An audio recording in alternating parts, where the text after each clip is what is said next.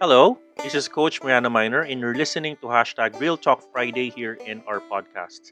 I hope that this would help you pick up real life trader lessons that will further push and grow your trader's quotient and eventually elevate your level of profitability.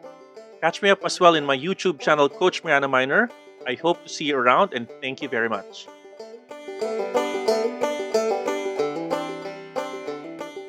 Okay, all right. Okay, okay, okay. Let's start already our session for today. Nako. Um, yan. All right. So, how to get your very first million? How to get your very first million? Planning your life and getting ready for it. Question. Sige. Community question tayo. Sino dito ang uh, tingin nila on the way na sila na ma-achieve nila ang kanilang first 1 million pesos. Sige nga. Yung, yung tipong meron ka ng 1 million, mer, al, alam mo na on the way ka na sa first 1 million pesos mo. Cold cash na nasa bangko. Sino dito yan? Okay, type number 1. Okay? Sino dito yung tingin niyang malapit na? Naku, ako na talaga yan, coach no? Para meron tayong survey. All right, survey tayo. Sagutin mo type number one. Kung ikaw na ba yan, no? Are you already on your way to have your first 1 million pesos?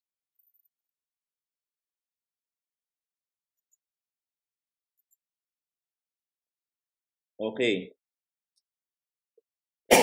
yung iba feeling lang daw nila, okay, marami nito-type na number. Oy, Greeting sa mga naka-green na pangalan ha. Uh, ourselves, Mac, Alex on Fire, Lara, John B, salamat. Uy, John B, nakata kay message mo, salamat. Pete Pelias, thank you, Mac. Yan. Uh, Sarla Boss, hello. Choco Mertz, yan. Wine Low, Winely Lausu. Ano pa talaga pangalan mo? okay.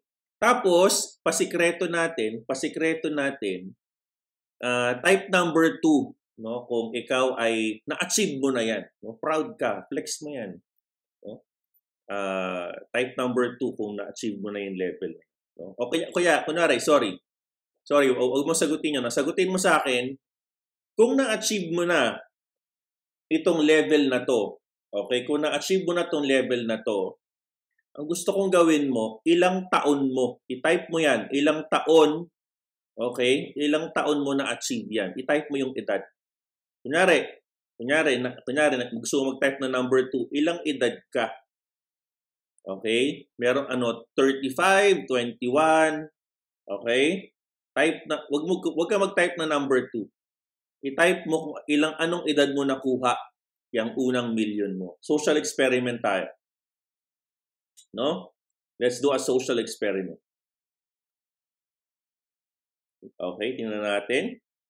By Christopher Pinka. Hello, welcome to the community. Salamat. Okay. Uy, may date si Einstein, no? March 14, 2022. Okay? Meron sa inyo 27, 33, very good. 24, woo! Sarap. Jason, 19. Wow. Uh, 25, 30. Good job. Okay.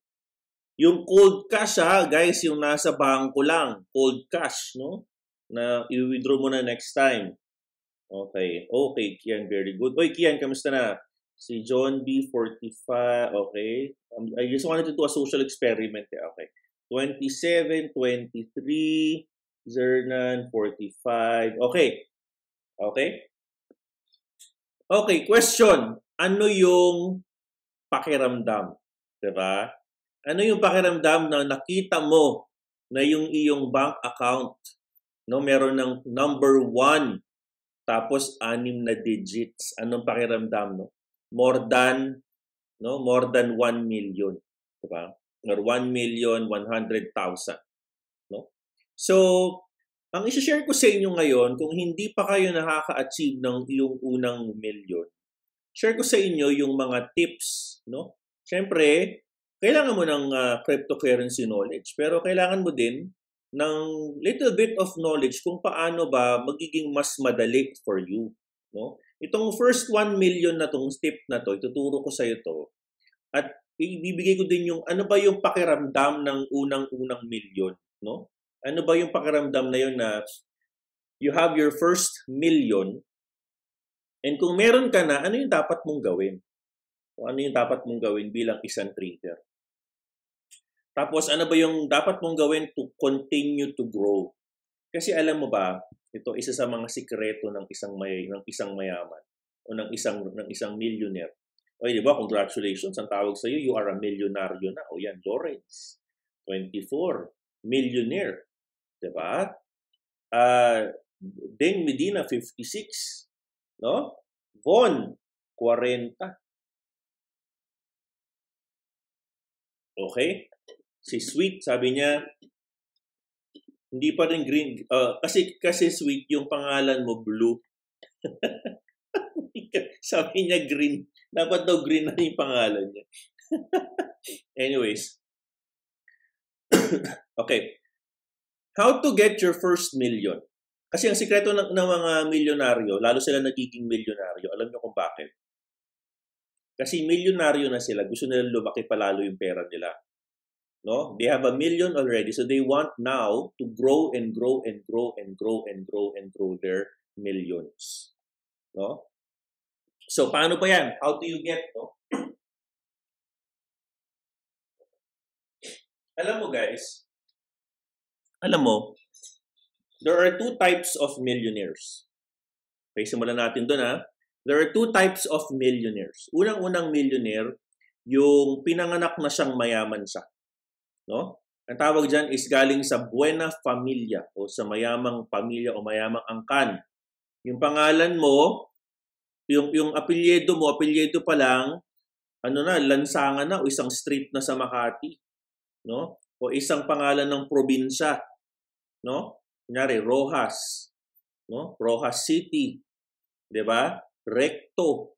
Yung apelyido mo pa lang, no? Mayaman na. 'Di ba? Mga Rectos ng Batangas.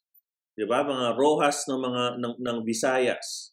The Arroyos, no? Or the Magsaysays or the Macapagals of Pampanga, no? The Ramoses of uh, Pangasinan, the Marcoses of uh, the North, 'Di ba? The Dutertes of the South, the Enriles of the North, 'di ba?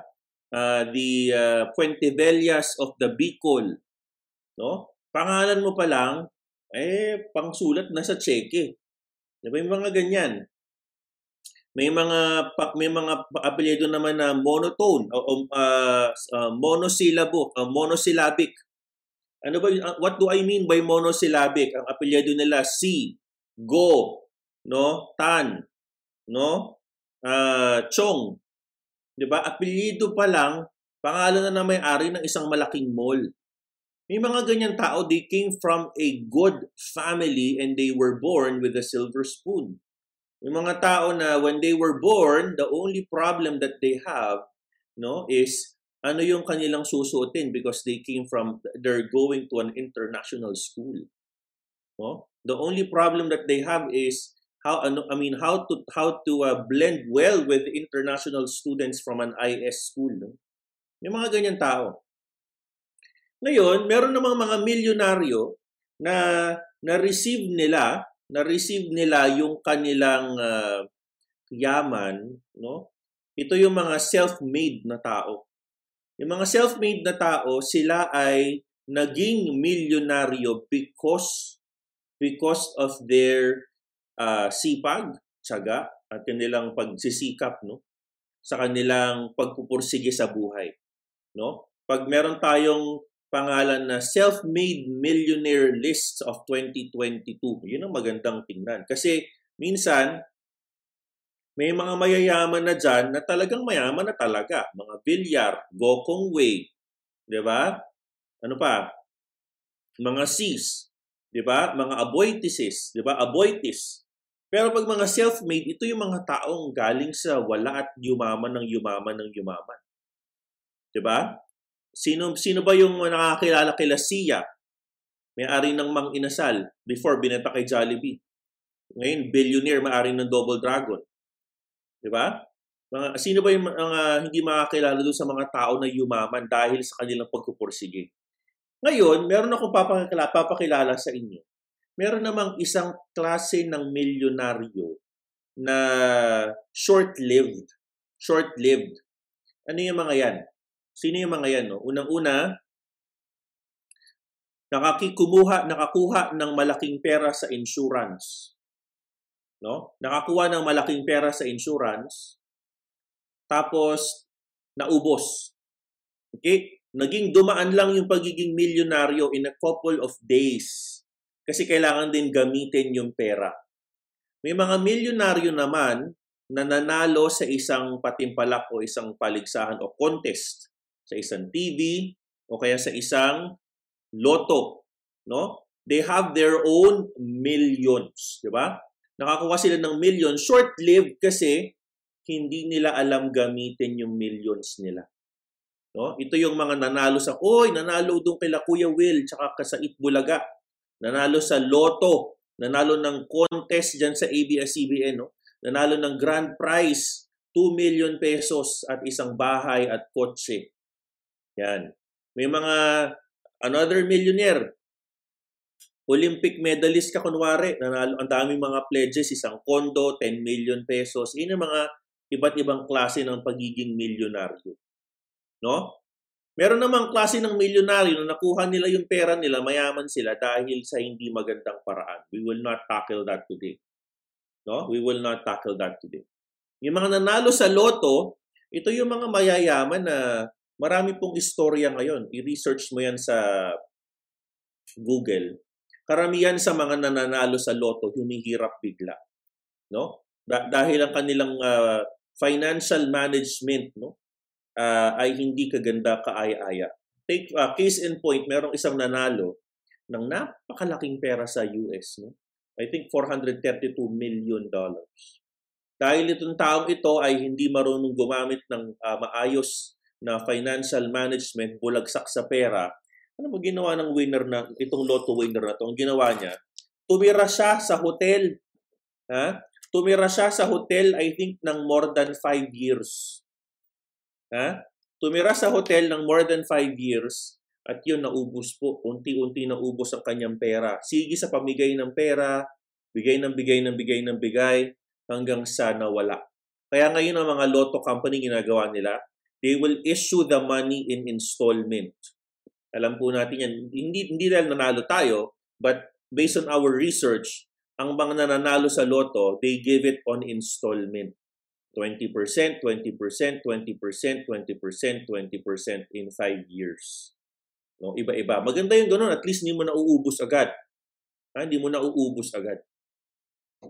No? Anyways, ano ba yung pakiramdam? Planning your life and getting ready for your first million. Okay. Social experiment tayo. I-type mo ngayon dyan.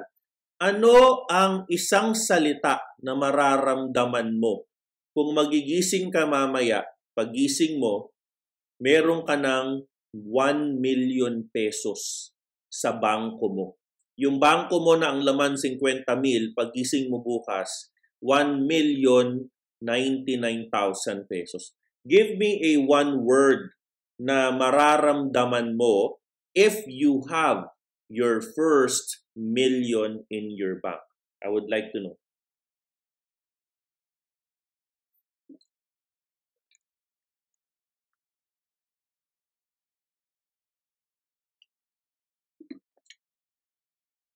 Okay?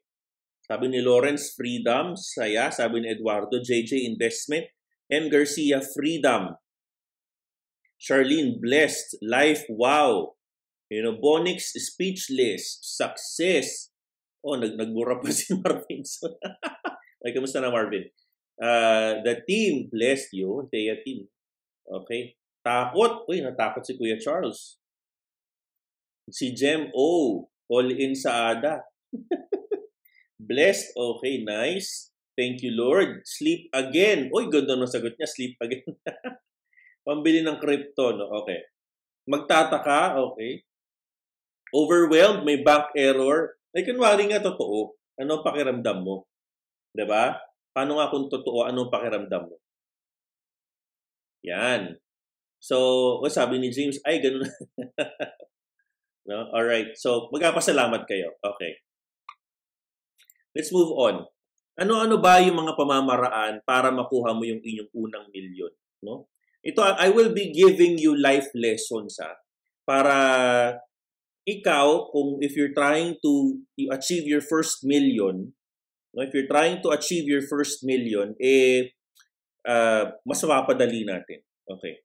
So, I will give you a story, no?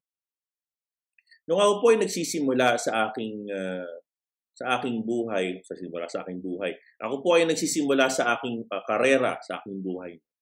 One of the many things na lagi kong uh, nilalagay sa sarili ko is I wanted to be seen. Ano, ano ba ibig sabihin yan? Gusto ko ako yung tao na I want to be there. Pag dumating si Miranda Minor sa isang kwarto, alam nila nandoon si Miranda Minor. Pag dumating si Miranda Manor sa isang meeting, alam nila ando doon ako. No? Kapag ako dumating sa isang uh, pag, pagpupulong o kaya sa isang uh, ganito, meeting or isang discussion, alam nila there is a Miranda Minor. No? When I, I remember when I was very young, uh, umattend po kami ng National Youth Parliament. No? Ito po ay uh, binubuo ng mga kabataan na pinadala ng iba't ibang parte ng Pilipinas, no? Uh, organized by the National Youth Commission. Tapos ako po ay naging representative ng ISY or ng In-School Youth of the NCR. Pinadala po kami diyan sa Cagayan de Oro. Tapos kami po ay nagkaroon ng parang uh, youth parliament. Yan, youth parliament yan. No? So ang ginagawa namin diyan, Pinadala kami ng iba't ibang rehiyon ng Pilipinas para gumawa ng patas. So I remember that time, uh, ang nanalo na ang nanalo na uh, speaker of the house namin is from Bohol, from Bohol siya. Tapos ang nanalo namin mga majority floor, floor leader taga Manila ka, ka, ka schoolmate ko. Magaling na babae to. Magaling na babae. When I say you need to be seen, kailangan maramdaman, makita ka at kilala ka. Sa isang pagpupulong na merong isang libong tao, again, uh, caveat o disclaimer natin, this is from my experience. Yung mga milyonaryo dito, may, you may have your own experience and I do respect that. No? Uh, and we have our own styles. No? I'm just sharing ano ba yung aking ano ba yung aking ginawa para ma-achieve natin yung million na yan. So the first one is be seen. Kailangan magparamdam, magpakita ka. Sa isang lugar na mayroong isang libong tao na pare-parehas kayong kabataan, ano yung paraan na gagawin mo para mapansin ka? What are the things that you need you know, to do para mapansin ka? No? Unang-una, ang sabi dito, the crying baby gets the milk. Yan ang katatanda, tatanda mo yung kasabihan na yan. Ha? The crying baby gets the milk. Hindi ko sinasabing umiyak ka ngayon. Hindi ko sinasabi you need to cry today. Hindi ko sinasabing umatungal ka dyan. Ang gusto kong sabihin is, if you don't get noticed, okay, if you don't get noticed, you will not be given what you need. No?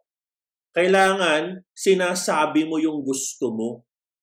You need to know, you need to say what do you need. No? Sa panahon po ngayon, hindi na po uso yung pakyut. Sa panahon po ngayon, hindi na po uso yung magpapugit, magpaganda lang sa TikTok. Kung yan lang araw-araw mong ginagawa, ha? kung araw-araw mong ginagawa, magpakit sa TikTok, magpaganda, magpaganda ng ano, ng magpakit sa TikTok, eh gawin mo ng karera mo yan. Ha? Ibigay mo yung 100% mo. Baka ma-discover ka din dyan. Diba? When you are into something, you give 100% no? Hindi ka passerby, hindi ka transient person. Hindi ikaw yung dadaan, ay napadaan lang naman ako dito. Ah, parang hobby ko lang to. No? Eh kung ginagawa mo lang naman libangan niya, nauubos ang or- oras-oras mo diyang gabi-gabi sa TikTok, no? Para uh, magpa-cute mo ano bang angulo, ano bang ano bang ano bang uh, giya ng bewang o yung pagkembot mo diyan, 'di ba? Ano ba yung kailangan mong gawin? Ano ba yung kailangan mo ipakita? Gano'ng, gano'ng karaming uh, uh, part of your skin will be seen in by the public para lang mapansin ka. Hindi that's not what I mean by be seen. No? If you would like to get your first million, ako nakita ko na kapag ako pinapaalam ko kung ano yung pangangailangan ko bilang isang tao, bilang isang empleyado, no? Bilang isang leader, bilang isang anak, bilang isang ama, bilang isang alam mo yun, you you need to you need to to verbalize it eh. Unang-una, 'di ba sabi natin be seen, no? Unang-una, meron ka palang pangangailangan in terms of professional advice. Meron ka palang pangangailangan in terms of um, personal uh, advice. Meron ka bang meron ka palang pangangailangan in terms of uh, merong kulang sa iyo, no? Hindi mo ma-achieve achieve yung malaking sahod dahil may kulang kang skill set. No? Hindi mo ma-achieve achieve 'yon kasi hindi mo sinasabi, hindi ka humihingi ng tulong. Hindi na po uso ngayon yung mga taong pabebe lang. Hindi uso yung mga taong ano, na pa-cute lang. No? Unless ang trabaho mo is artista ka, okay lang 'yun, no? Pero kung hindi ka naman artista, no? Eh tulad tulad ko, pare-parehas po tayong regular na tao lang. No? We need to be seen in anything that we do. No? 'Di ba? Merong merong isang uh, meeting, no? ng uh, isang uh, sa Mega Trade Hall sa Mega Mall. Merong isang speaker, no? Merong isang speaker. Uh, uh, the speaker was talking about the success of being an entrepreneur no in the uh, business na tinahak niya. So marami nakikinig. Naman nakikinig sa kanya. Okay. And, and the speaker was talking about so many hardships na pinagdaanan niya. And eventually he became a uh, distributor or a uh, transport of a transportation company or he became a, a, a trans a logistics company. Merong isang nagtanong, 'di ba? Parang parang forum 'yun, no? may nagtanong, nagtanong siya. Sabi niya, um, in your uh, in your business, no? What are the other things no na kailangan ninyong tulong bilang isang logistics company to further grow your business into a multinational business? Alam mo yung nagtanong na yon, no? Pagkatapos na pagkatapos ng conference, nilapitan niya yung speaker. Sabi niya, hey, nagustuhan ko yung pag-uusap ninyo. Nagustuhan ko yung topic ninyo sa stage, sabi niya. Is there anything that pwede kong itulong sa inyo? Kasi yung business po namin may kinalaman din po sa logistics. Alam mo, five years uh, thereafter, yung taong nagtanong na yon became a very strong partner nung isang nung speaker na nagsalita. They become a limited partnership company. No?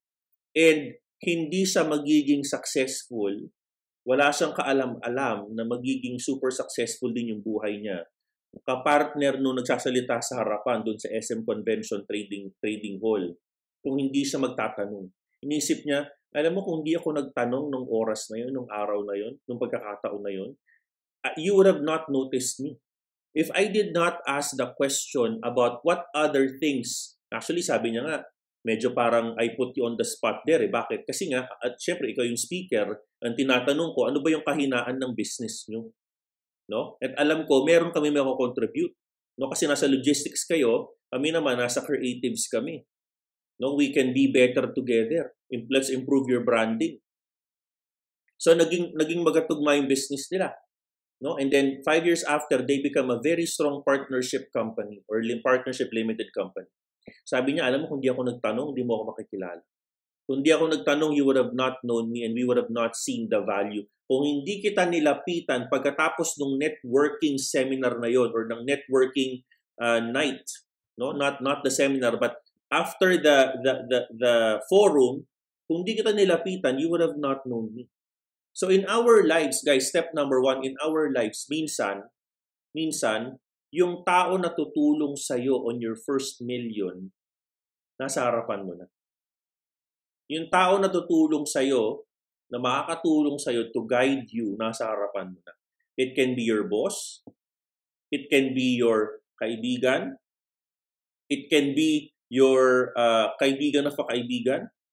It can be a network. Bakit maraming mga networking nights? Oy, pagkatapos ng isang malaking-malaking event, may inuman, may konting socials. But may ganon? Kasi you need to connect around No? Yung pangangailangan mo, baka nadadyan lang sa tabi mo yan, hindi mo sinasabi. No? You need to have that connection. 'Di ba? Kailangan mo ng connection in 2022 onwards. We need to be seen. Kung kung di, if, if that person did not ask the question about how what other things can we help you in your logistics business? O 'di ba yung tao syempre speaker siya.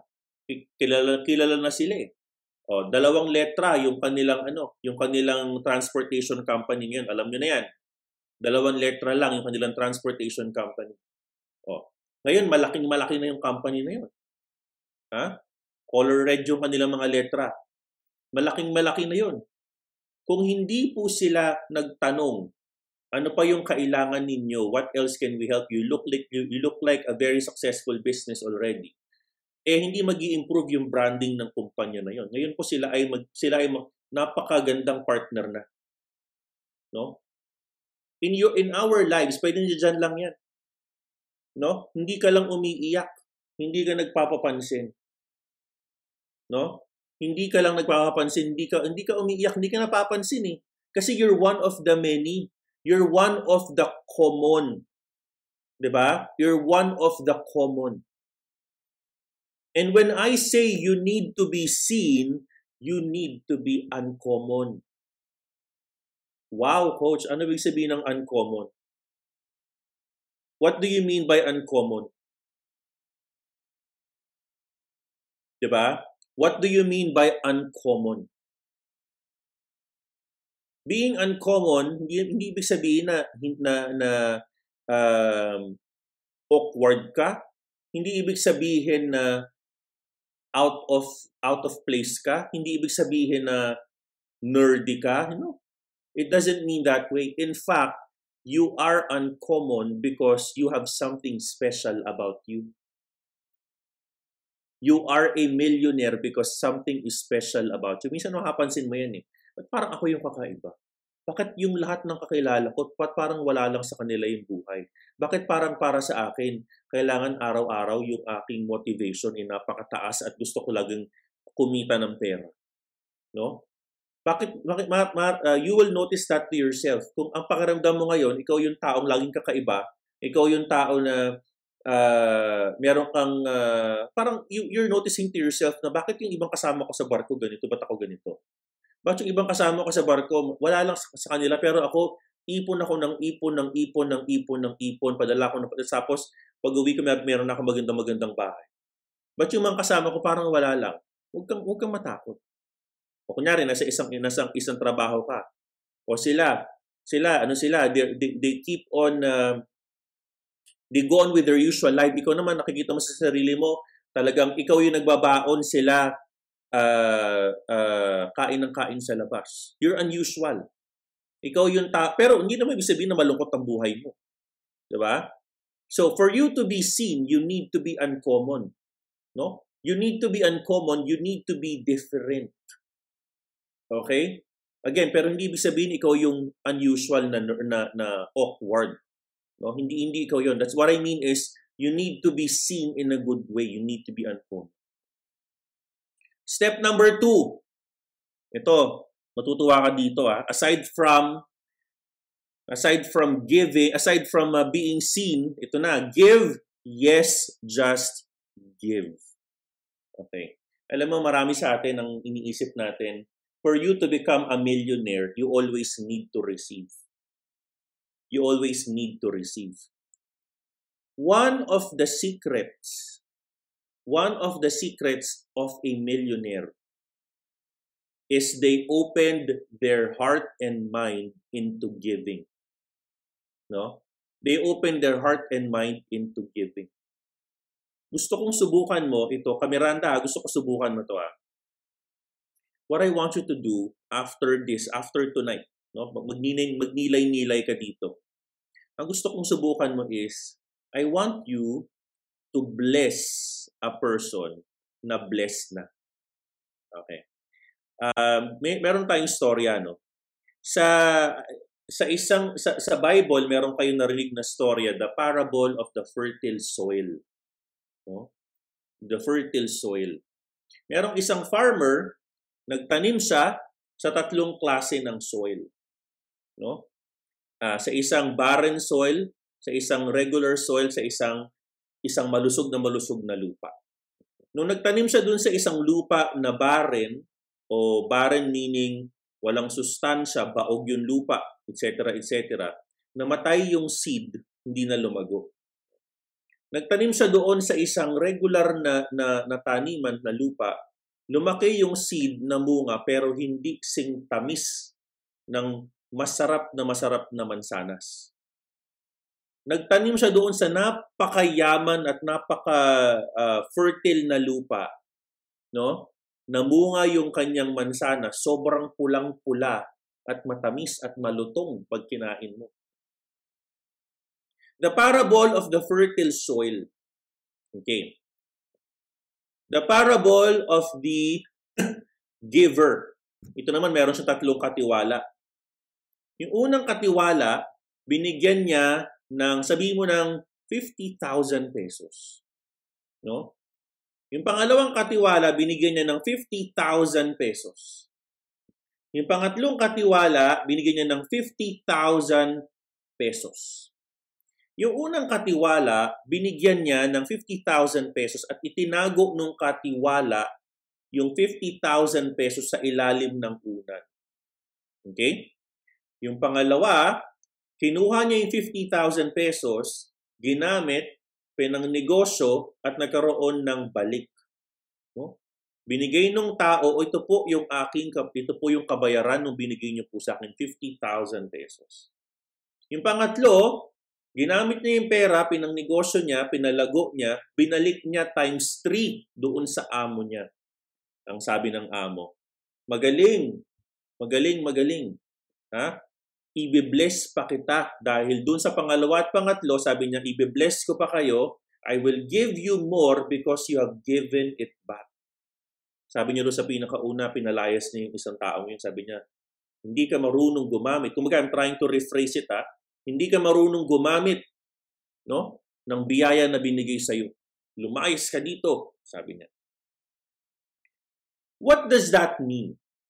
Akala niyo storya lang yun, no? But that in that story, nakatago dyan yung istorya kung paano maging milyonaryo. Alam mo, in religion, in religion, sa Christian religion, sabi dyan, give and it will be given to you. Whatever you give, it will be given to you. Okay, pause ako doon. Mamaya na si Buddha. Okay.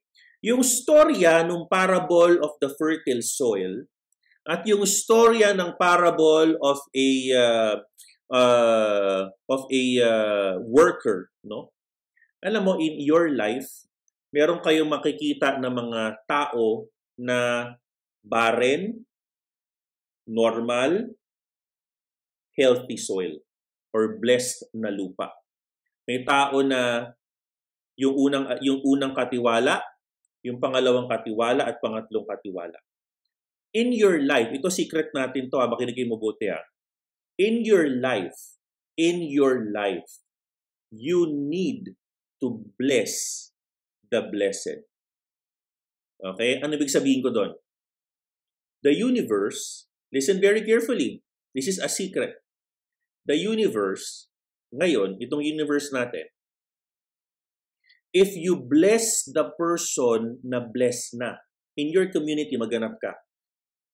Look for a person na ang, ang tingin mo, wala na siyang hihingiin pa sa buhay niya. Okay? Maganap ka ng tao na yung taong yun iisipin mo na sa kanya na lahat. Maganap ka ng tao na yung taong yun iniisip mo lahat na sa kanya na and you don't even want to give anything because you believe the person has everything already. Okay, listen to this carefully, okay? When you bless that person, bigyan mo siya ng simpleng ensaymada, bigbilhan mo siya ng isang ensaymada. Listen to this. Bumili ka ng isang regular na cake. Wala lang, out of the blue, i-bless mo siya. Uy, alam mo, natutuwa ako at na-inspire ako sa buhay mo. I wanna give this to you. I wanna give this to you. No? Again, listen. Ito na, sasabihin ko na yung reason. Uy, alam mo, Nabibless ako. Ang galing-galing ng buhay mo. Na-inspire ako sa iyo. Eh. I wanna give you a simple gift. Ito lang. Yung tigbe 20 pesos na gift lang. O kaya, o kaya yung special mamon doon sa kanto. O kaya bumili ka ng, dyan sa Davao yung cheesecake. Meron dyan cheesecake sa Davao eh. Napakasarap. Pasalubungan mo nun. O kaya pasalubungan mo ng bukayo o kaya ng diniklan dyan sa Bicol. Ay, naku, napakasarap nun. Medyo mabaho lang. No? Pasalubungan, bigyan mo ng something special para sa iyo. Yung maliit na bagay na yun, if you bless the person na sobrang blesses, na bless na, the universe, listen, the universe will boomerang to you enormous amount of blessing. Ha? Okay, gusto mong yumaman agad. You need to bless the person that's already successful in life. Yung mga tao na parang alam mo meron na sila lahat, you just want to bless the person, you will become very, very, very, very successful if you bless the person who are blessed. If you're planting seeds on a fertile soil, if you're handing money to a blessed person. Okay, ano pa? Ano pa? Number two, ano naman yung kabaligtaran? When you bless a person na negative, barren, walang kwenta. Binibless mo, tinutulungan mo. Tinutulungan mo yung mga taong hindi naman nila tinutulungan yung sarili nila. Binibless mo, tinutulungan mo yung mga taong source of negativity. Binibless mo yung mga tao na alam mo na ang intention is masama. Masama yung ginagawa. Binibless mo yung mga taong masama yung purpose ng kanilang negosyo nagko-contribute ka doon sa mga negosyo na pangit, nagko-contribute ka doon sa mga negosyo na negative yung purpose, trust me when I say this, negative din ang balik sa'yo. Negative din ang balik. Ngayon, hindi ko sinasabing padala niyo ako ng kung ano-ano dito. Ah. Hindi ako yan.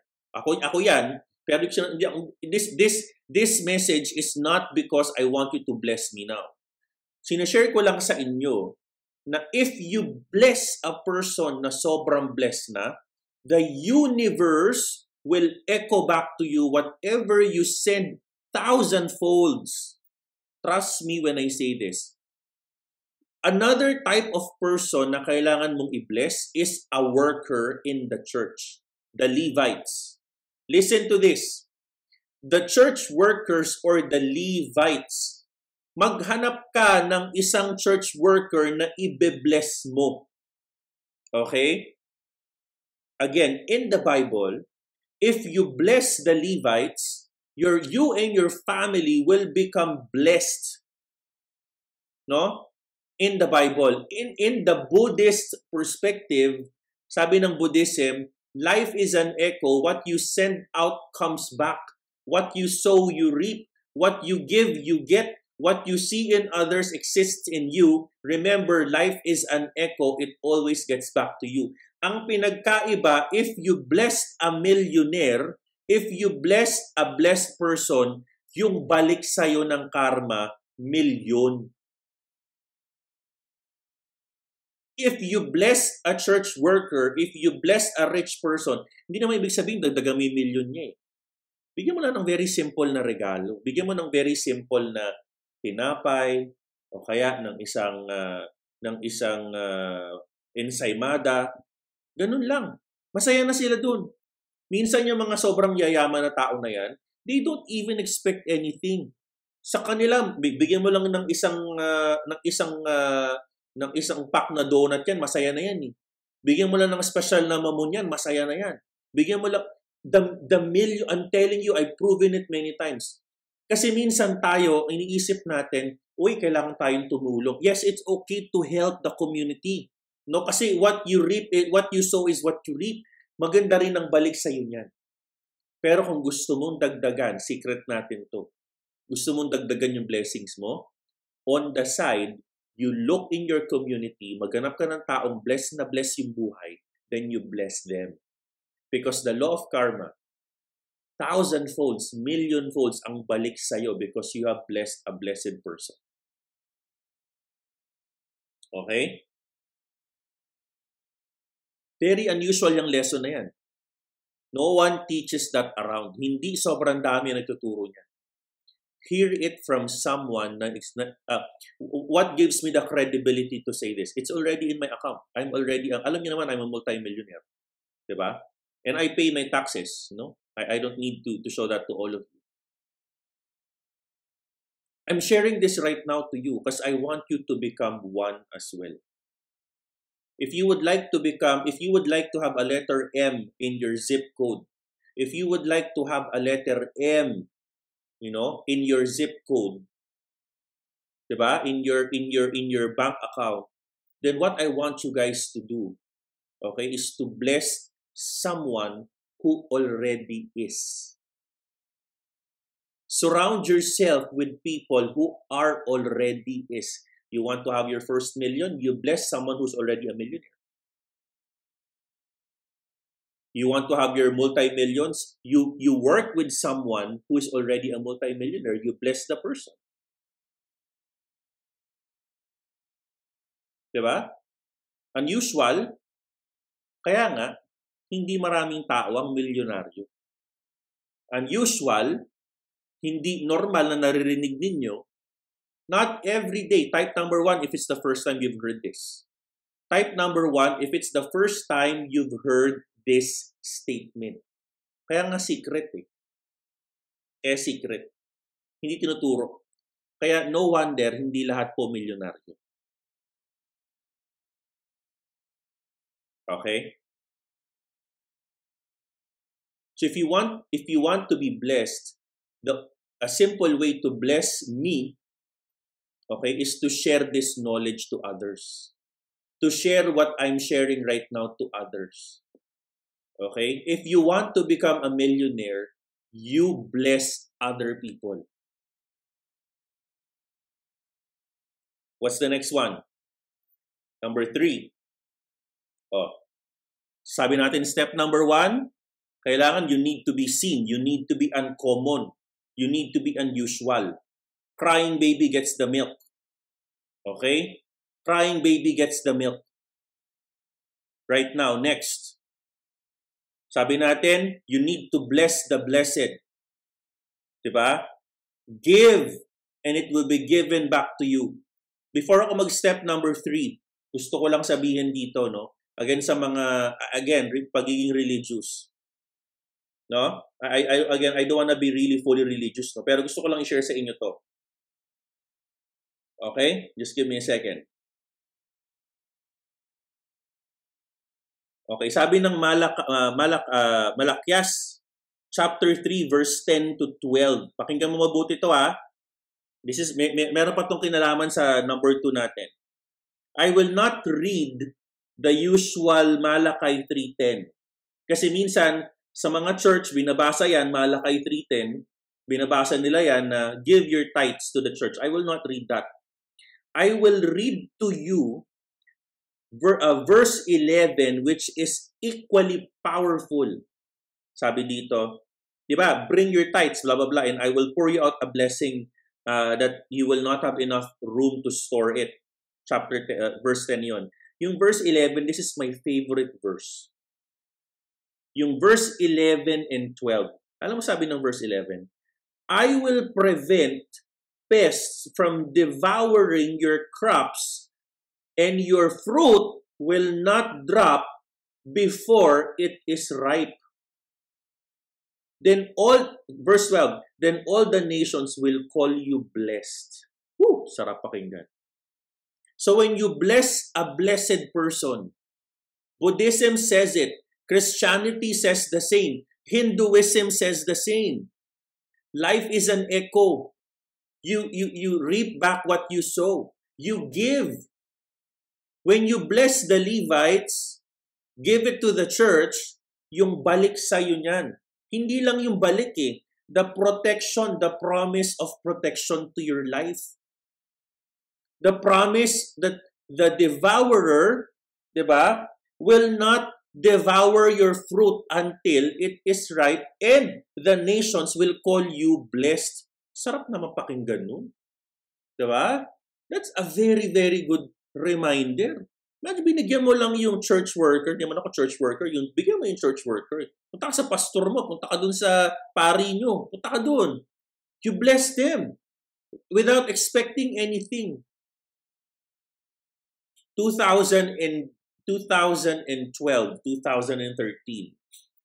I went back, you know, when I was uh, when I was in college, yung professor ko nung college, uh, si Ma'am, si Professor Tita.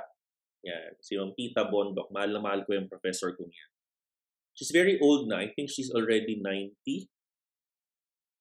Um, she's a pastor, no? And she has a church. Alam mo, 2012, uh, I, I had a, I had a very, very, uh, very deep prayer. Sabi ko, oh, kailangan ma-achieve ko talaga to. Ano mo ginawa ko? Ito ah, secret lang. Secret natin. What I did was, I wrote down on a piece of paper yung request na yun.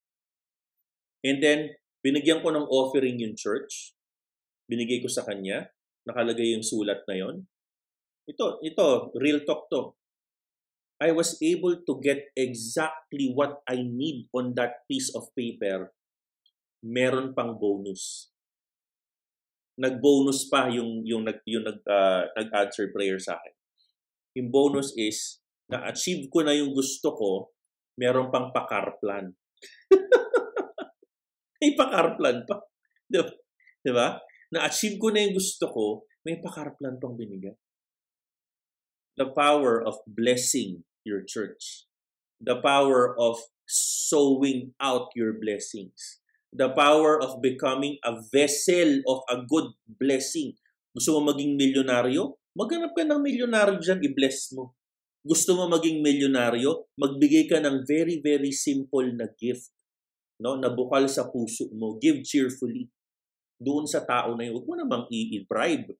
Huwag mong langisan. That's not what, that's not what I mean. Kailangan, kailangan when you're giving out, you give it with a cheerful heart. Wala, cheerful heart, heart. Wala kang masamang intention. No? Yun ang, yun ang secret number two natin. Ha? Number one, be seen. Number two, you bless the blessed. Okay. Number three, affirm every day. Create a vision board. Create a vision board. Sino dito? Type number one, meron ng vision board. Naalala ko to, si Nico, oy binabati ko si Nico yung ating mentee no uh, sa university. By the way, binabati ko 'tong mga kausap ko kanina, ang dami ko nakausap uh, in my one-on-one, no? One-on-one ko kay AR, kay Sheila, kay Nico, uh, kay Jella, kay Kian, kay Jilly, tsaka kay uh, JM mga estudyante natin yan, no? Kanina I had, I, I had met all of them one-on-one. And na-inspire ako dun sa story ni Nico. Meron siyang vision board, no? At Nico, thank you sa magandang pag-uusap natin kanina, no? No? Thank you. The no, step number three is I want you guys, I will teach you the power of creating a vision board pag magsa-start kayo ng 2022, itong bagong taon na, ito tatandaan mo to guys ha, pag ikaw naging successful dahil dito, just give me a note. Coach, alam mo nagbago yung buhay ko dahil sa sinabi mo. No? Nagbago yung buhay ko dahil sa sinabi mo mga secret. Yan. So, drop me a note. Uy, coach, alam mo, napapansin ko, outside trading, kasi syempre, sinasabi ko sa inyo, you know, don't trade yet, be defensive. Syempre, I need to have something to teach you na. Kung I will not teach you how to trade. No, I will teach you other things in, in life na makakatulong sa'yo para palaguin mo yung pera mo. Binabago ko yung mindset, nire-reprogram kita ngayon. No?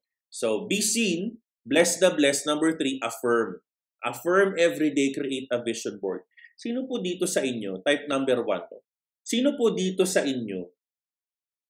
Sino po dito sa inyo yung tao na meron siyang kilalang mga negatron mga negative na tao. Sino po dito yung pag kapag uh, kapag ano, kapag uh, nakita niyo yung isang taong yun, parang lahat ng tao, lahat ng sinasabi niya, ginagawa niya negative. Tapos nakikita mo yung balat niya, nakikita mo yung yung yung itsura niya na deteriorate. Sino dito yung ganon? Sino may kilalang ganito? Yung everyday nakikita mo yung taong yun, puro negative lumalabas sa sarili niya. Yung word na wala. Okay. Lagi mo naririnig yung word na wala sa lumalabas sa bibig niya. O wala akong ganito, wala akong ganyan, wala akong ganito, wala akong ganyan. No? Sino dito yung ganun? May, may mga kilala kayong ganun. Okay. Kung meron kayong kakilalang ganyan, no? Paatinin mo dito sa show natin. Let them attend to our show. Okay? Because the very first thing na kailangan kong gawin ninyo, okay, is to choose, you know, the people you deal with every day. Okay? So ganito, 2018, yung aking vision board, lahat po ng laman yan, achieve ko na. Gusto ko kong kuhaan ng picture nandun sa kabilang bahay. Eh. No? Yung vision board. Ano ba ang vision board? What does a vision board mean? Yan. Diba? Sa isang vision board, pwede kang gumawa ng isang vision board na ano ba yung gusto mo? Bahay, magandang travel, wisdom, uh, have a new hobby, 'di ba? Ang vision board ba, magandang kotse, magandang bahay, travel all around the world. O ang gusto mong vision board ito. You wanna be you wanna be on tip top shape. You, uh, ang, ang, ang, ang, ang affirmation mo lagi, I want to stand out from the crowd and I wanna go when, when there is no one going there. I wanna man up. No? Gusto ko meron akong man cave. No? I am a man on my prime. I move up. I hold up into my words. I choose my words. Visualize. Ilagay mo dyan, gupitin mo, ilagay mo sa illustration board. Bumili ka bukas, pagkatapos ng show natin, punta ka sa department store o sa National Bookstore. Bumili ka ng one-half illustration board. Okay? Laggumupit ka dyan ng mga picture na gusto mo sa mga magazines Anong gusto mong kotse? Kulay itim, Mazda, puti, kulay blue. Anong gusto mong girlfriend? Ilagay mo dyan magandang babae. Hindi, hindi ako nagbibiro. Ilagay mo dyan. No? Ilagay mo dyan kung anong gusto mong maging itsura ng katawan mo. No? Maganda, sexy ka, maganda yung katawan mo. 'Di ba? You wanna stay healthy, you wanna stay fit. You wanna become a Spartan or a gladiator. You want to become successful in the office. Ilagay mo dyan, Vice President of Operations, Director, no? Top-notch consultant, no? Ilagay mo yung itsura ng opisina mo. Ilagay mo yung title na gustong-gusto mong ma-achieve. Ilagay mo diyan, di ako nagbibiro. Ilagay mo director, senior manager, manager, vice president, senior vice president. Ilagay mo diyan, I am a successful senior vice president. I am a successful vice president. I am a very successful entrepreneur. I receive a lot of money every day. I am receiving a lot of money every day. 1 million peso in my bank account uh, in my bank account blah blah blah. Put it there. Ngayon, nagawa mo na. Nagawa mo na. Okay? Pag nagawa mo na to, what I want you guys to do, ay si Jella, executive. Mr. na Jella. So, pag nagawa mo na to, I want you to put this on an area na lagi kang nakiki lagi mo nakikita. Kunwari, kunwari lang for example, ikaw nag-iisa ka lang sa kondo o may pamilya ka, no? Pamilya ka. Tapos kung gusto mo, ilagay mo 'yan sa harapan ng salamin o sa katabi ng salamin. Yung salamin na tinitingnan mo before ka umalis, no? Put that in put that in a mirror. When you When you fix yourself, inayos mo na yung itsura mo, nag-aayos ka na ng, ng, ng damit mo, read that every day na ginawa ng Panginoon. Read and affirm, manifest, I am healthy, I am strong, I am a millionaire, I have money, I have good friends, I will be able to travel. Visualize mo yung sarili mo. I will be able to go in this country. I'll give you an example. Yung mga early to early 2010, sabi ko, ang aking visualization, I will have a kasi meron na akong mga meron na akong mga kailangan ko no. Pero sabi ko I will have an even better looking car. I will have an even better looking house. Dinescribe ko talaga, sabi ko gusto ko ng gusto ko talaga ng ano ng isang ng isang uh, condominium na merong balcony. Gusto ko talaga ng isang lupa na malaki. Gusto ko talaga ng kotse na kulay blue at saka kulay itim. No? Gusto ko talaga ng two-door convertible na kotse. Gusto ko talaga na uh, yung telepono ko Pro Max 12. Gusto ko talaga yung title ko Vice President, Senior Director of Operations. Ang gusto ko talaga ang aking pera is talagang sinusulat ko yan. Yung kung magkano man yung gusto kong pera sa bangko, I, I write it all down, I put it on a vision board. Okay?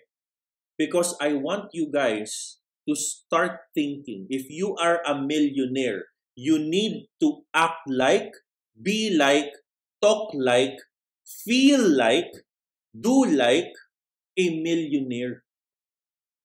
If you want to become a vice president, you need to act like a vice president, talk like a vice president, be like a vice president, be like and think like and speak like a vice president.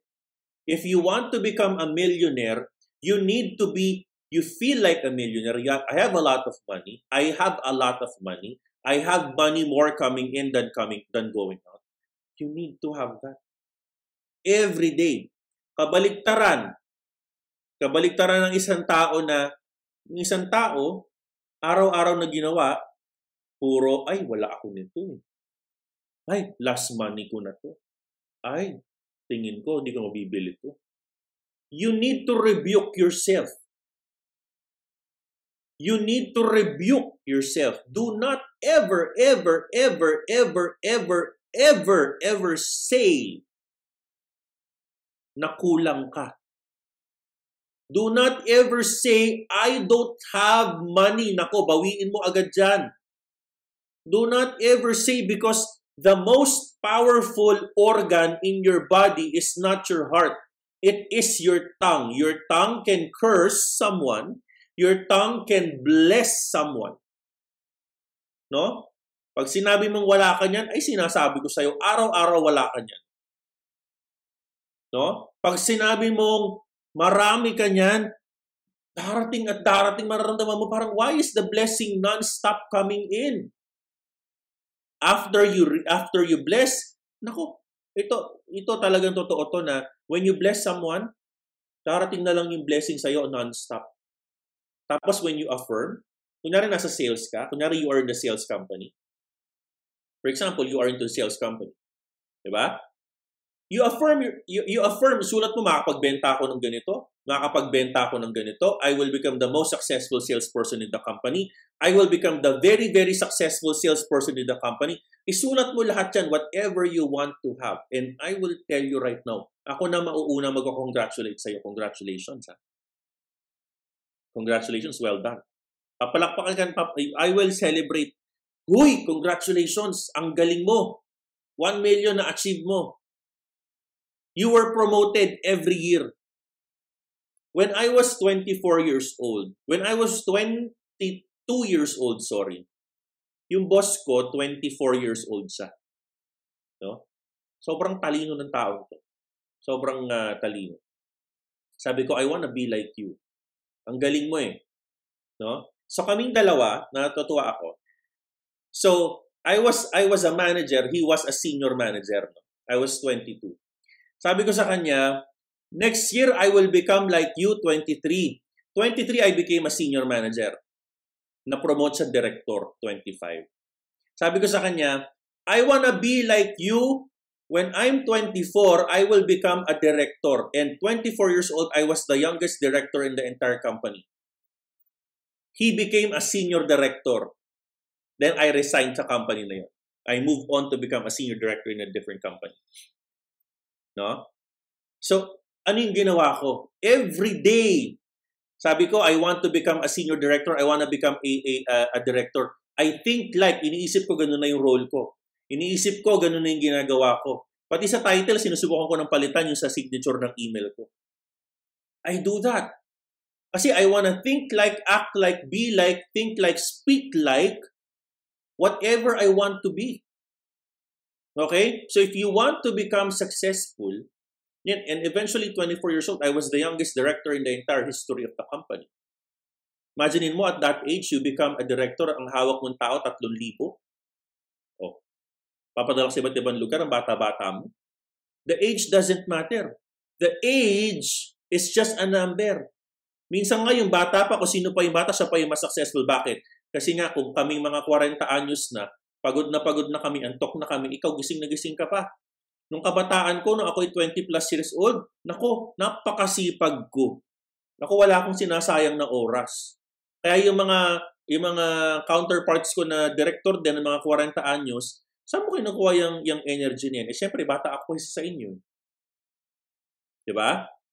So, ano pa? Ano, after this, after this, okay, after this, what else? After you put your affirmations on the vision board. Di ba? Sabi nga dito, the mind is everything what you think you become. The mind is everything. Kung iniisip mo ngayon, magiging loser trader ka, kung iniisip mo hindi ka magiging effective na trader, ayoko na. Ayoko na, matatalo ako. Ayoko na. I, I think this is not for me. Ayoko na, I will not execute this anymore. This is not for me. Ayun, matatalo ka talaga. 'Di ba? Lagi mo sinasabi sa sarili mo, this is not for me. Ayoko talo ko lagi. Matatalo ka talaga. Ayoko na, ayoko na nito. Matatalo ka nga talaga. Okay? Next, sabi sa Hindu Bible, we behold what we are and we are what we behold. Ano sabihin yan? Di ba? If you affirm that you will become a millionaire, no, youngest director, syempre, laki ng income ko. Sabi ko, I will use my income to bless others. 'Di ba? I I ano eh uh, think like be like eh. 'Di ba? So I was blessing my boss kasi successful yung boss ko, biniles ko siya. I I I became a very very loyal and a an enabler. Oh, he was blessed, I was blessed as well. 'Di ba? He was blessed in his career, I was also equally blessed in his in, in my career. I was blessing him on my own way of supporting him. Kasi boss ko yun eh. Diba? O, at my age, sabi ko, I will need to have, at, at the age of 24, sabi ko, ito na dapat yung pera ko. Dapat ito na dapat yung pera ko. Dapat pag ganitong age, ito na dapat yung pera ko.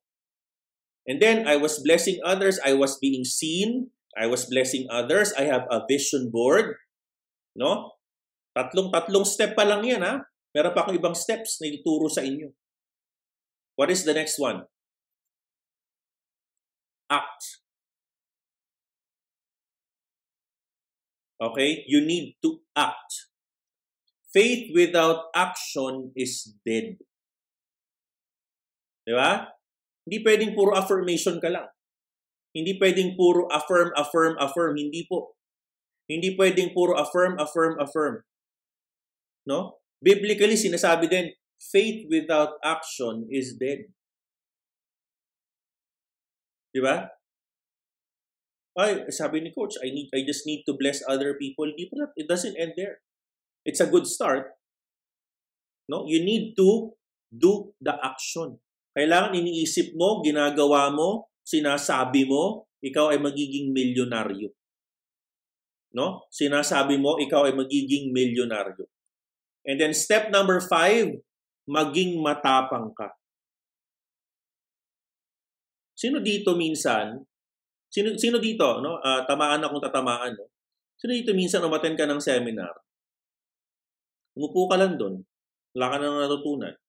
Wala kang ginawa.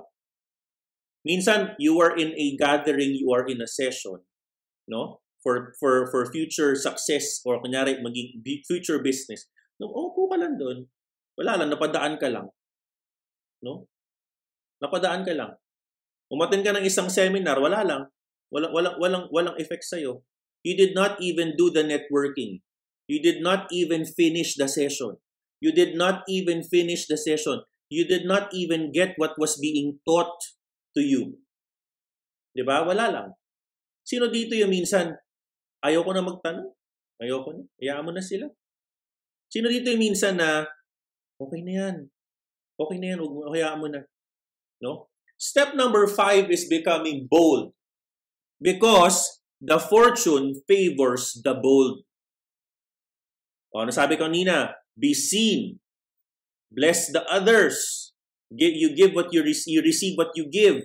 Number three, di ba? You affirm. You have your vision board. Number four, act. Gumalaw ka. You need to do action. Number five, be bold. Maging masipag, maging matapang in a courageous way, in a wise way. Paano yan? What are the steps? What are the steps for you to become very, very bold? Raise your hand. Magtanong ka, huwag ka mahiya. Go for the ask. Tanungin mo. Minsan, yung pera nasa harapan mo na, inaantay lang yan, tanungin mo siya. Minsan, nasa harapan mo na yung pera, yung blessing, yung pagpapala, hindi mo kinukuha because you are not asking for it. You are not going forward. No? Ay, gusto mo lang, ay, live safe lang tayo, okay na. No, would rather just not ask anymore, okay na yan, coach. Sige na, I would not ask.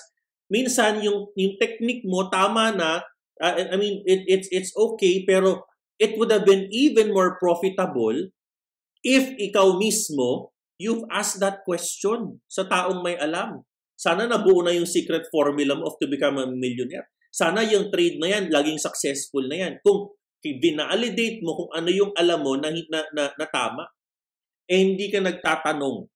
Sinasarili mo yung problema mo. 'Di ba? No one is helping you because you are not asking. Natihiya ka. Nako, 2022 na hello, hindi na bawal na maya ngayon. Fortune favors the bold. O you want to try something new. Okay, wag, wag na lang, okay na yan.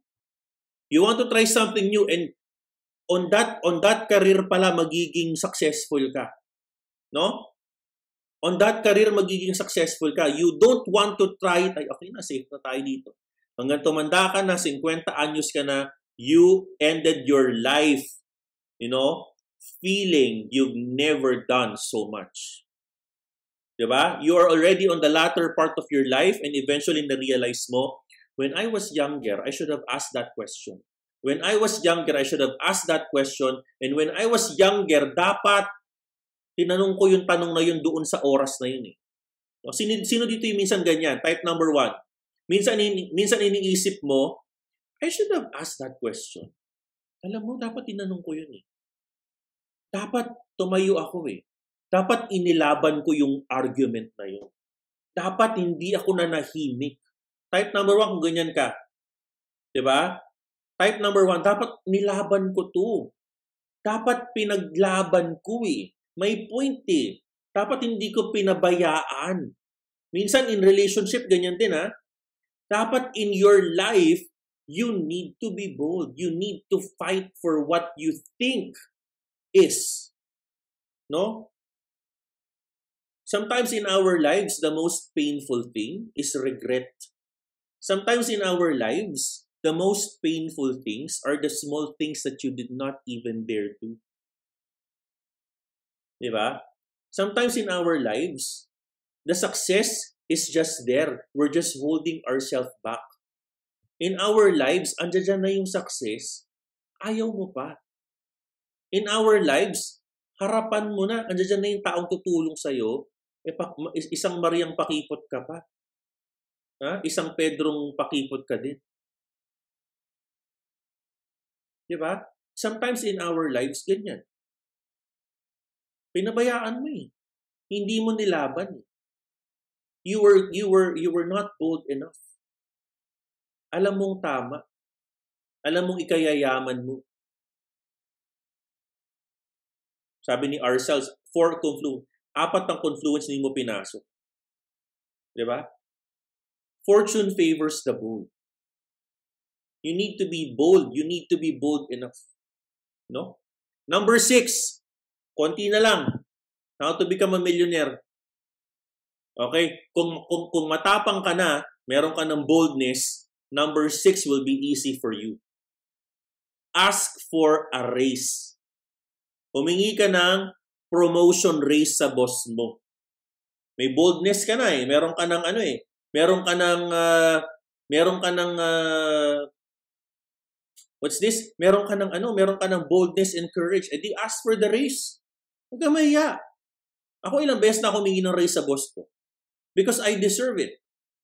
One of the reasons why, alam nyo kung magkano yung kinikita ko nung ako, I'm sharing this sa university, no? How much am I earning up until I resign? How come I was able to achieve that salary? And I'm based in the Philippines. Because I go for the ask. I go to my boss, Boss, I think I deserve this. Siyempre, kailangan mo galingan talaga yung trabaho mo. Number 10, number, top 10 tayo ng buong kumpanya eh. Top 10 tayo ng buong mundo. Malaking-malaking kumpanya, kahit Pilipino, Pilipino tayo, hindi tayo, I will not use the word kahit. Pilipino tayo, nasa malaking-malaking kumpanya tayo. O top 10 ako ng buong buong buong mundo eh. I'm I'm a, I'm a top 10 executive of the whole of, of the global organization. Eh di syempre hihingi ako um, you know, I, I think I deserve a 12%. I think I deserve a 15%. Pag hindi mo hiningi yan, the boss will not give it to you. Trust me. Pag hindi mo hiningi yan, the boss will not give it. But of course, maging tactful ka. Huwag mong kontrahin yung boss mo. Ha? Huwag mong kontrahin. Diba? You need to be respectful pa din. Build relationships to your boss. Huwag mong awayin yung boss mo. Ha? Huwag mo awayin yan. Build relationship to your boss and then ask for a raise. Di ba? The reason why my salary, okay, in my corporate life, the reason why I was earning that much, 650,000 a month, is because I know my worth. Alam ko kung gaano ako kaimportante. Alam ko, I know my worth. And if my worth is this, I will go and ask for it. Ba't ako mahihiya? Di ba? And then learn something new. Cryptocurrency. Learn something new. Di ba? And then lastly, I sorry, your network is your is your net worth. Di ba? Surround yourself who are millionaires. Gusto mo maging milyonaryo? Look for someone who is a millionaire. You want to become a millionaire? Look for someone who's already a millionaire. Paano ba mag-isip to? Paano ba to mag-decide? Paano ba to magsalita? Paano ba to makipag, makipag-handshake sa ibang tao? Your network is your net worth. Eh kung yung mga kaibigan mo, puro marites, maricon, marichu, ano pa ba yung iba sinasabi natin? Di ba? Kung ang kaibigan mo, puro negative ang alam sa buhay, ang walang plano sa buhay, walang ambisyon sa buhay, You keep on surrounding yourself with people na walang plano, na walang ambition, na walang vision board. You keep on surrounding yourself with those types of people. Do you honestly believe that you will become a millionaire tomorrow? Diba? Do you honestly believe that you will become a millionaire?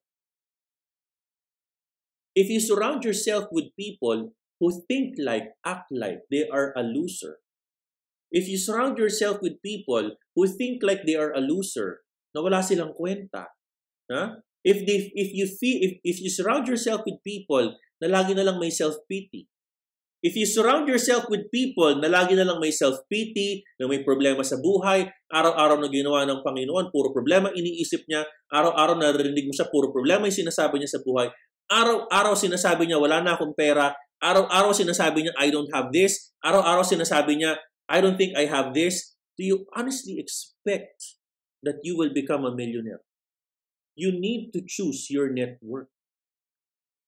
Okay? You are the average of the five people you deal every day. If you deal with people na puro milyonaryo, you will become a millionaire too. You are the average of the five people you deal with every day. Tandaan mo yan. Sinong kausap mo araw-araw?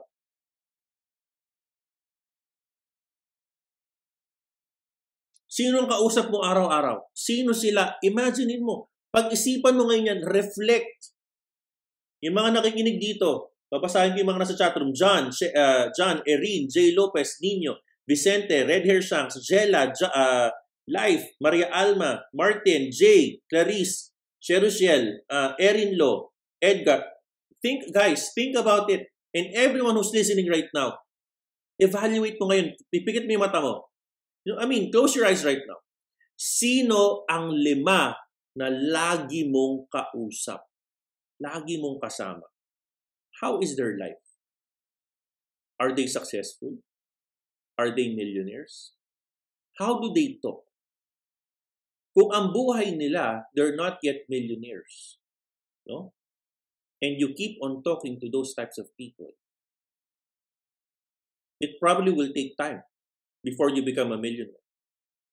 But if you deal with people, alam mo ba, yung so, sobrang, sobrang ganda ng makikipag, meron ka mga ganitong connection because yung mga words nila will inspire you, not just the connections.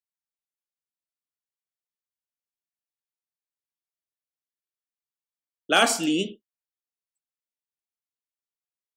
number seven, sorry, number seven to guys. seven to, no, number seven and eight, hold yourself accountable, no? Track your expenses but don't remove fun in your life. Being a millionaire, wag mo naman tanggalin yung sexiness sa buhay mo.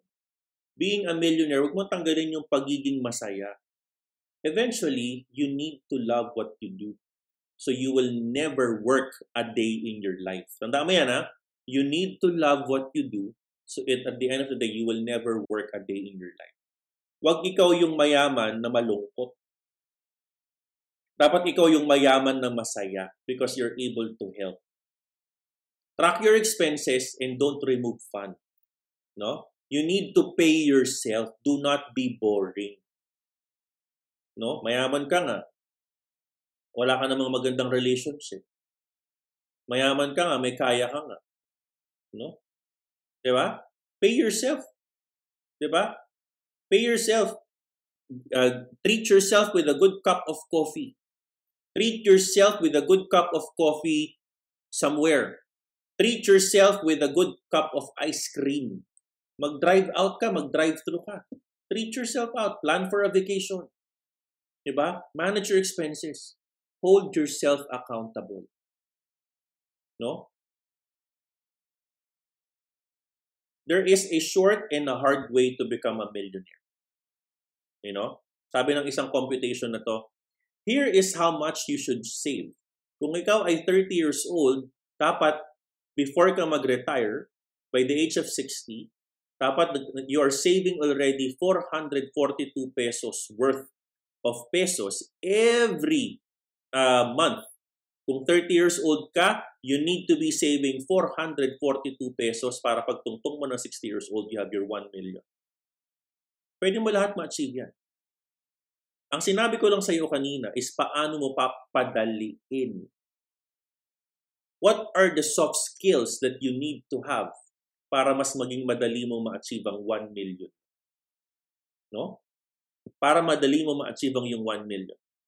And eventually, to wrap it up, you know, you need to be seen, you know, you need to give and bless the blessed. You need to affirm. You need to have a good vision board. No? You need to affirm.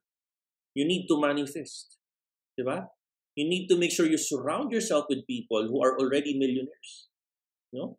You wanna you wanna surround yourself with people who are going to help you achieve your dreams. Diba?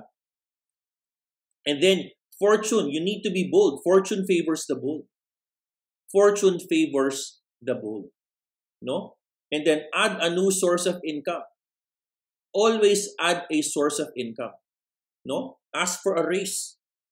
Right? And then build your network. Build your network. And then hold yourself accountable. No? Hold yourself accountable, track your expenses, and have fun. Huwag kang boring.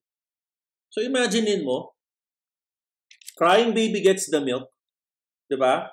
You need to give and bless the blessed. You need to affirm. You need to surround your people who are already millionaires. You need to be bold, okay? You need to add a new source of income. You need to be accountable to yourself, okay?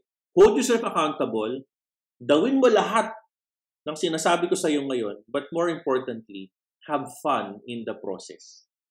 Di ba? Trust me when I say this. Kung may nagsabi sa akin nito when I was 15 years old, I would have been a millionaire earlier than what I have achieved so far. Lahat ng ito, I'm sharing this to you right now because I know you are on your way to get your first million. Sinasabi ko lang sa iyo, sabi nga ng isang isang libro, Chicken Soup for the Soul or ng ng isang book na nabasa natin, what does a 30-year-old has to say with a 20-year-old? What does a 40-year-old has to say with a 30-year-old self? Ito 'yon. I'm sharing it to you right now. Wag mong wag mong uh, um, wag mong isipin na mali na maging mayaman. It's okay as long as you're able to bless other people, no? Masaya na nabibili mo yung gusto mo. Masaya na you're able to give yourself something out during the time, no? Masaya na mayroon kang magandang bubong sa iyong bubong sa iyong ulo na. Masaya na mayroon kang komportable na na una na mahihigaan. Masaya na masaya yung makikita mo yung pamilya mo masaya. Masaya na you're seeing your your kids go in a good school. Masaya you're driving your your dream car. Masarap ang pakiramdam. No, huwag mong isiping masama. No? It only becomes bad if you put uh, malice and if you do if you earn uh, a blessing in a bad way. No? Money is a blessing. The universe is blessing you. No? And use it uh, to to bless others as well. No? So sana this particular time of the day meron kayo natutunan. No? I hope you're able to learn something on this very short uh, uh, content na ginawa natin. No, I want and I hope that in my experience, all of this inaanong ko po ito. And sinamarize ko lang po para sa inyo. No? I summarize it for all of you para may matutunan din kayo. No? Para hindi nyo na, uh, actually yung iba dito, yung mga, yung mga ganitong content, they even ask for payment on this. No? Ako, I'm giving it to you for free. Bakit? Kasi nga, I want you to become one as well. Kung wala pa kayong six digits sa inyong savings, you know, uh, din, din, din, ano, ako, ako naman, before I even became a full-time trader, marami na po tayong naging savings and we're already a millionaire. So, I'm sharing it to you para at least on your journey to become even better in what you do right now. Kasi hindi naman, hindi naman kayo lahat full-time trader. So, kailangan sabihin ko sa inyo to. Hindi kayo lahat full-time traders eh. So, I want to show to you, I want to give you some insights para hindi mo na daanan, at least nakasave ka na ng experience no you're go you're learning already ahead of your curve no kung 19 yeah, for example si Jella 19 years old nag-usap kami kanina sabi ko what do you want to become sabi niya coach I want to be an executive like you ayun I, I gave some insights already. Di ba? Si Kino sa, si uh, si Nico sabi niya coach na, natutunan ko dun sa isa sa mga real talk mo have a vision board. Totoo yan. So tinan mo yung vision board niya. Tinan mo yung profits niya ngayon. Ang ganda ng testimony niya. Di ba? Testimony niya. I think I think what's important in our community is hindi lang ako magtuturo ng cryptocurrency trading. Sometimes I think I need to teach something about how to become successful in everything that you do. No, how to become successful in your life. Ngayon, hindi ako, hindi ako nagmamaro. No? I, I'm sharing this to you from my experience. I'm sharing this to you from my experience because I think sobrang totoo to guys. It's really, really true. If you bless others, if you show that you have malasakit to the community, if you show that you have genuine care to the community, alam ko the community is blessing me back. Ramdam ko yan. Ramdam I, I feel your pagmamahal sa akin. Uh, siguro, that's what, that's how the universe pays me back. If you really show that you are genuine, turuan tong community na to, and change the life of the industry by by making profitable traders one trader at a time hindi hindi ano hindi hindi uh, hindi malayo na you will become very happy in what you do no? uh, ito share ko lang din to guys no I just wanted to really share this no so before before we end our session today no, I would like to to share this to all of you ito sabi ng sabi ng isang letter dito thank you sa email kasi I, I sent an email after the class sabi dito uh, I want to say, I want, uh, kaya gusto ko magpasalamat talaga sa iyo, coach, sa pagiging selfless mo. 99% po ng information at technique binigay niyo na. At may direction pa yung pagpasok sa crypto. Last October lang po ako nag-umpisa. Lahat ng videos mo na panood ko na at may tatlong notebook na po ako notes ng lessons. Salamat at tandyan ka po sa mga videos mo, nag-guide ka sa mga baguhan. Kaya gusto ko rin makatulong sa community in the future. Sinabihan ko na rin ng mga old office mates ko sa Davao, panoorin at mag-subscribe at mag-take ng course sa CMM University. Ingat ka lagi. Maraming maraming maraming salamat talaga. Thank you for being a vessel of blessing. Mabuhay ka. Sabi dyan. Ano pa yung sinabi dito? Ayan o. Salamat po sa Real Talk. Seaman po ako, coach. Planning to change my career. Di ba? Salamat, coach, sa plano kong mag-change career. Ikaw at yung system mo nagpapalakas ng loob sa akin. Salamat, coach. More power. God bless you. Sabi siya. Yan. Yan. People are learning. Di ba? Ano pa? Ito, basahin natin to. Thank you po sa... Ay, ay, ay, tinago ko yung pangalan niya. Thank you po sa channel ninyo. Nakakatuwa po ng laking ng community na, na wala pa pong 5K subscribers dati, nang una, ako napadpad sa channel. Congratulations po, Coach, at sobrang dami nyo na po natulungan at na-inspire. Sa, isa na po ako dyan. Salamat po dahil sa inyo, inyo natuto po ako mag-trade at umintindi ng market. Pero bukod pa sa new knowledge at skill uh, sa Elite University, inub- inubos ko po ang, uh, lubos po ako nagpapasalamat sa malasakit mo. Araw-araw po ako nanonood ng live ninyo kahit po kadalasan replay na dahil sa work na hindi po buo ang araw ko pag hindi po ako nakapanood ng YouTube ninyo. Kahit pa paano po, Coach, lumalakas po ang loob ko at namomotivate lumaban araw-araw sa buhay. Alam mo, yun yung isa sa mga uh, way to bless. One of, if you want to bless me, send these types of letters. No? I will, I will never get tired teaching the community. Imagine mo makabasa ka ng ganito. Sulat kamay pa, sulat kamay. Talagang pinaghirapan niya. Hindi hindi computer ah. Sabi niya, araw-araw ako nanonood ng live ninyo, kahit kadalasan replay. No? Sabi dito, lumalakas po ang loob ko at namomotivate lumabas, lumaban araw-araw sa buhay. Yun ang magandang testimony. Lumalakas po, ang laki po ng tulong ng mga payo ninyo, sermon ninyo at hindi nyo lang po alam, tagos po sa puso lahat ng Real Talk Friday ninyo at yung last week na kwento ng Seaman sa Dear Coach. Sobra po ang iyak ko, ramdam ko po ba't ganun ka-affected si Ma'am Sweet. Mahirap po talagang maging OFW. Diba? Alagaan mo ang coach ang sarili mo at marami po kayong buhay na mababago. Ang gandang testimony. Kaya alam ko, if I'm blessing the community, I'm sure the, the community will bless me back. Ramdam ko yan in my own humble way, pagiging YouTuber natin, di ba? We're, we're giving you insights like this. Yung nanonood ngayon, I'm sure I claim right now, if you're listening to me right now, there's a purpose why, bakit mo kailangan marinig ito. There's a reason why you need to hear this from me. There's a reason why you are in this show right now. And I know that is the blessing going to your way. You just need to be seen. You just need to be able to give to people who are already blessed. You just need to affirm. You just need to surround yourself with people who are successful. You need to be bold. You need to add a new source of income. And you need to build your network. And you need to be accountable in what you do. And last but not the least, you should not be boring and have fun in life. After all, life is short and we're all here to have fun. With that said, Maraming maraming salamat ka Miranda. Sana may natutunan ka today at maraming maraming salamat po. God bless all of you. I-claim mo na yan. 2021